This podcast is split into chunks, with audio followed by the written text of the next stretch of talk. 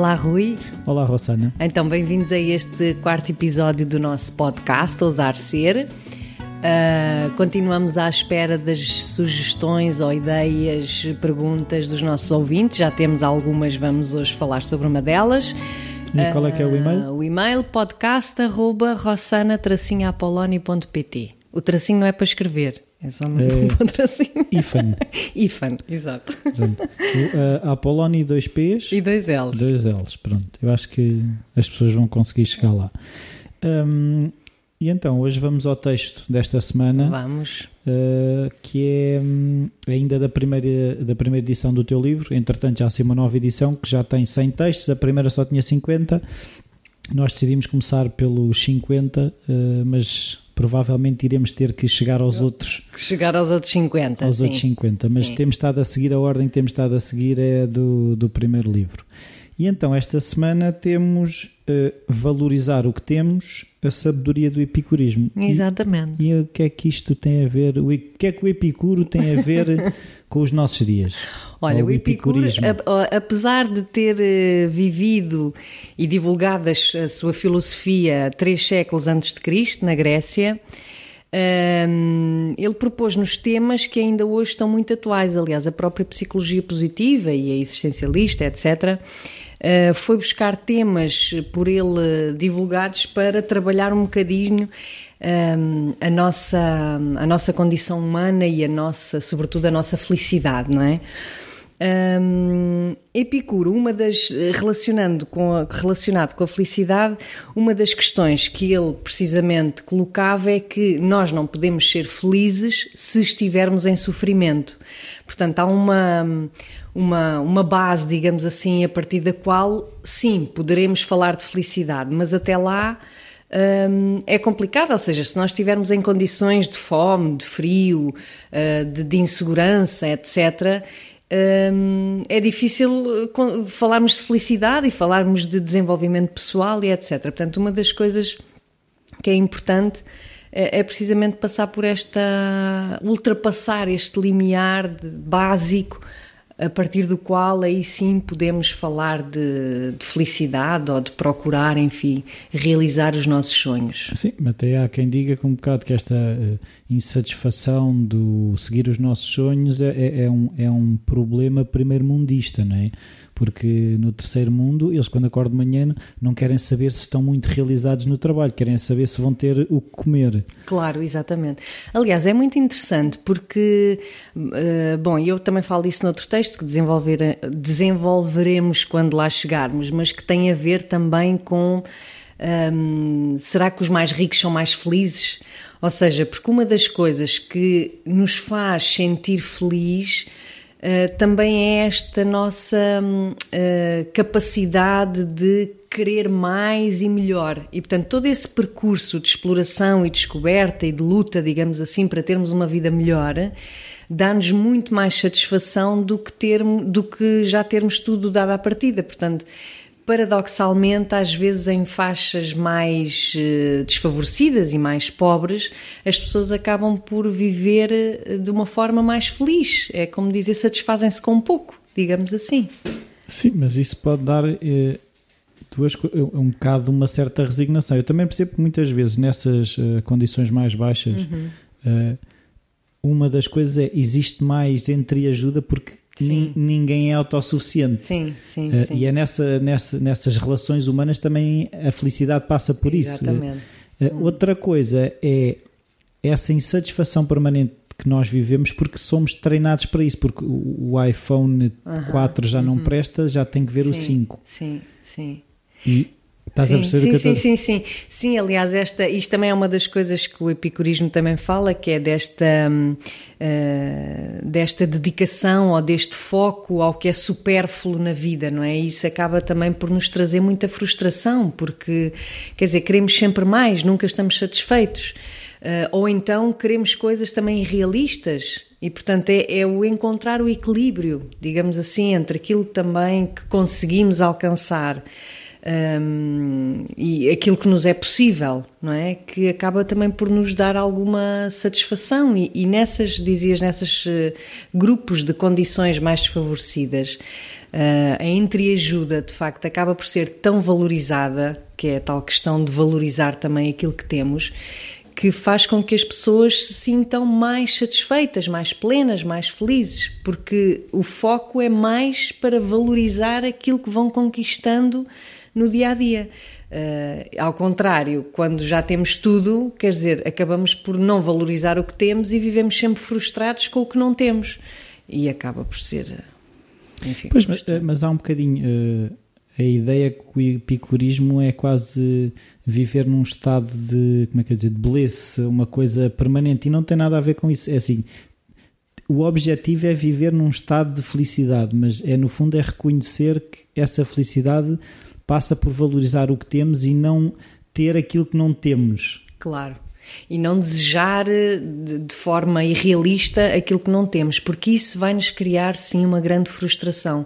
É muito importante nós termos a noção da realidade, termos a noção também do que é que somos capazes de alcançar. Um, há, há, há objetivos que nunca saberemos se vamos conseguir atingir ou não mas há alguns que já sabemos à partida que não vamos conseguir. Ou seja, se eu não faço treino nenhum eh, de correr um bocadinho todos os dias, estar-me a propor fazer uma maratona é, é um, é um sonho completamente irrealista e, portanto, que me vai levar à frustração, não é?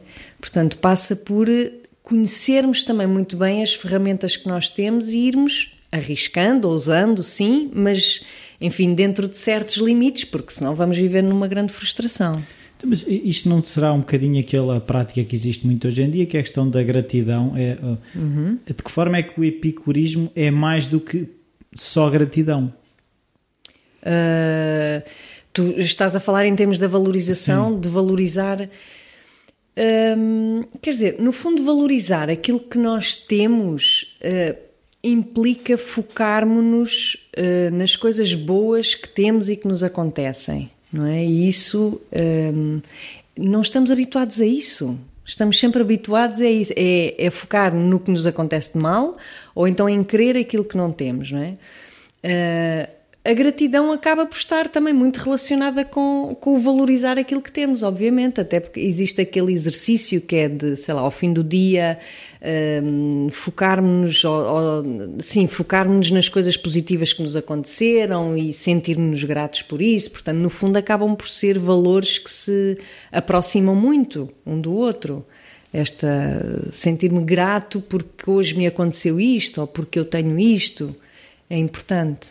Sim, eu, eu, por acaso já me percebi que às vezes pode parecer quase uh, uma coisa fútil, mas hum. uh, quando nós vemos, por exemplo, uma pessoa que está numa cadeira de rodas, uh, nós muitas vezes até nos esquecemos de valorizar quem tem a capacidade de não de andar sem uma cadeira de rodas. Uhum. pode parecer, ah, isso depois não é um bocado uma mentalidade um bocado de coitadinho ou de valorizar tudo e ser quase hum, uma gratidão falsa, ou seja, procurar uh, ver sempre o copo meio cheio, uhum, mas de uhum. forma que não é verdadeira. Isso também não pode ser estarmos a enganar.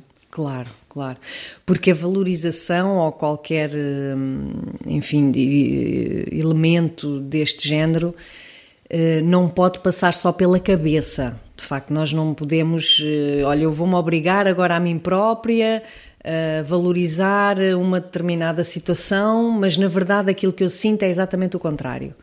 Portanto, a, a, a, verdadeira valorização e a gratidão passa sobretudo por aquilo que nós sentimos, pelo nosso coração.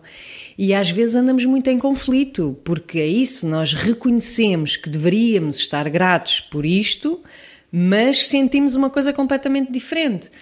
Uh, e muitas vezes andamos aqui dentro em luta uh, entre aquilo que sentimos e aquilo que pensamos, não é? Agora, a partir do momento em que nós, por um lado, já pensamos que devemos estar grato por determinada situação, também vamos treinando, inconscientemente ou não, de facto, a, a pôr o nosso sentir mais de acordo com a nossa mente ou vice-versa não é? Ou então também reconhecer, não, mas porque é que eu tenho que estar grata a isto? Eu não gosto desta situação, portanto, não, não é isto que eu quero.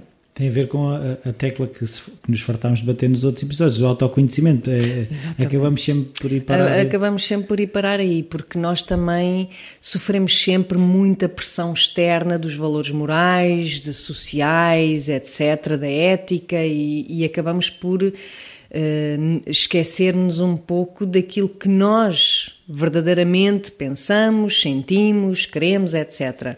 E somos muitas vezes criticados por não ver tudo cor-de-rosa, não é? Pois, exatamente, mas temos que, é isso, se nós nos ouvirmos a nós, uh, acabamos também por viver de forma mais serena, porque não somos obrigados a gostar de todas as situações ou das situações que os outros nos dizem tens que gostar não é? Ou tens que pensar de determinada maneira. Portanto, acaba por ser a felicidade passa por nos respeitarmos a nós, sobretudo. Ok. Então vamos à, à pergunta vamos. desta semana que recebemos, Sim. que vem da, da Sandra Costa de Barcarena. Sim. Um, a pergunta é algo extensa, porque ela descreve um bocadinho, mas eu vou tentar resumir, que Sim. é... O que acontece é que a Sandra diz que tem alguma dificuldade uh, nos relacionamentos que ela tem, os namorados que vai tendo, ela eh, muitas vezes sujeita-se a aguentar determinados relacionamentos com o medo de estar sozinha e, e sai de umas relações para entrar noutras. E ela gostava um bocadinho de perceber com esta questão do autoconhecimento, o que é que, no fundo, o que é que ela pode fazer para conseguir estar só com ela? Hum. Há muitas pessoas que de facto me perguntam qual é que é a solução para este problema ou para um determinado problema. Hum, a questão é que não há soluções iguais para toda a gente. Portanto, mais uma vez voltamos à história do autoconhecimento, porque cada um de nós é um ser único um, e, e, o primeiro passo é de facto conhecer o que é que eu posso fazer para eu me sentir melhor nesta situação. Portanto, nunca poderei dar assim uma resposta que seja a solução para a vida de quem quer que seja, não é? Aquilo que o meu trabalho passa muito por ajudar a pessoa a conhecer-se a si própria e a tentar descobrir qual é que é a melhor solução. Mas generalizando um bocadinho esta história de, de dificuldade que as pessoas têm, ou, ou se calhar mais uh, as mulheres uh, de estarem sozinhas, um, tem muito a ver com a dependência que sentem das outras pessoas. É engraçado porque eu digo das outras pessoas, mas também pode ser dependência de substâncias. É? há, há muitas pessoas com problema de toxicodependência que após o tratamento da toxicodependência, passam para a dependência das relações, por exemplo. Portanto, é mesmo uma questão de. Parece que é isso que a Sandra diz, ou seja, não sei estar sozinha. No fundo, eh, não me conheço, não sei como é que é e, portanto, é sempre mais fácil. Ou seja, é uma peça, ou seja, é um puzzle que a peça vem sempre de fora a que falta, não é? É um boca... Exatamente, e portanto é sempre mais fácil nós virarmos para fora e virarmos para o outro e passarmos a vida a satisfazer as necessidades dos outros, porque a partir do momento que nós vivemos em função dos outros, todos os nossos problemas têm a causa nos outros e portanto acabamos por nos ilibar de nós próprios e... e se não sou feliz é porque a é pessoa disse aquilo exatamente, ou outro. Exatamente. É extremamente difícil nós passarmos a focar a responsabilidade da nossa vida para nós próprios, porque a partir do momento em que nós somos responsáveis pela nossa vida e pelas nossas escolhas, se alguma coisa não corre bem ou se estamos a sofrer, é por culpa, entre aspas, nossa. Ou seja, eu digo entre aspas porque não há culpas, há responsabilidades, não é? Sim. Portanto, isso é extremamente difícil e daí, de facto, também o meu livro dizer dá trabalho, porque dá imenso trabalho este autoconhecimento um, e é um processo extremamente difícil. Mas, portanto, esta incapacidade da pessoa estar sozinha tem muito a ver com isso, com não estar habituada, não se conhecer e não estar habituada a lidar com ela própria, a ouvir-se a si própria, a saber o que é que quer, quais são os seus sonhos, os seus desejos, eh, a ir atrás deles. Ehm, é, é um bocado, eu outro dia por acaso até hum. partilhei uma frase, a frase era bastante longa, mas hum. tinha um bocado a ver com quando nos eh, propomos a voar, uhum. há momentos em que estamos suspensos e que não sabemos muito bem. E às vezes o estar sozinho tem um bocado a ver com isso. É estamos entre, entre situações. Sim. E essa insegurança é natural, não é? É um bocado, e, e, perceber que haverá momentos em que estar sozinho não é bom, da mesma forma que há momentos em que estar com outra pessoa numa situação menos boa também não é bom. Claro. Por claro. isso é, é, isso, é conhecer e saber o que é que. Claro, mas eu devo dizer que estar, so, estar sozinho é uh, uma fase, uh, ou deveria ser encarado como uma fase muito boa, porque quando a pessoa está sozinha está em autonomia completa. Ou seja, nós a partir do momento que estamos numa relação, quer queiramos, quer não, temos que fazer sempre cedências, chegar a compromisso, etc. Portanto, não existe autonomia a 100% daquilo que nós queremos fazer, não é? E quando estamos sozinhos, essa capacidade que nós temos de autodescoberta, de experimentar coisas novas, de, de, ir atrás dos nossos sonhos sem dependermos absolutamente de ninguém, sem, nos, sem estarmos condicionados absolutamente por ninguém. Quer dizer, é uma fase maravilhosa, por isso aquilo que eu digo normalmente às pessoas que, que estão sozinhas e que vivem um bocadinho nessa amargura é tentar ver exatamente o contrário, que é aproveitem ao máximo porque façam porque, o que sempre quiseram fazer. Exatamente, porque é mesmo uma boa fase.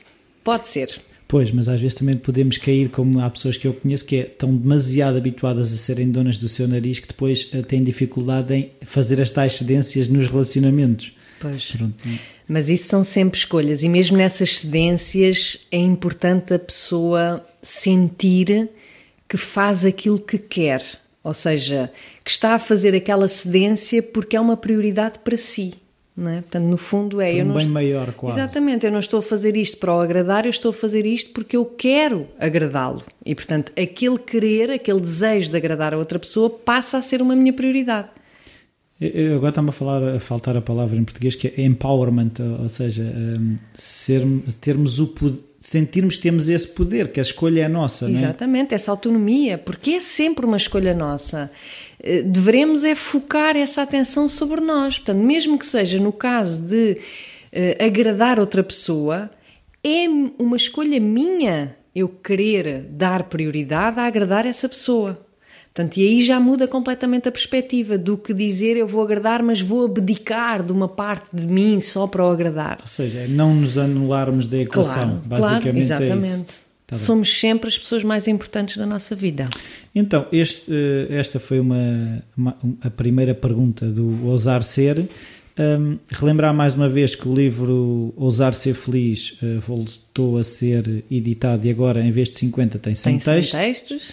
E pronto, mais uma vez lembrar o e-mail para onde as pessoas podem mandar as dúvidas e sugestões. podcast arroba rossana-apoloni.pt E mais alguma coisa? Não. Então, até para a semana. Até para a semana.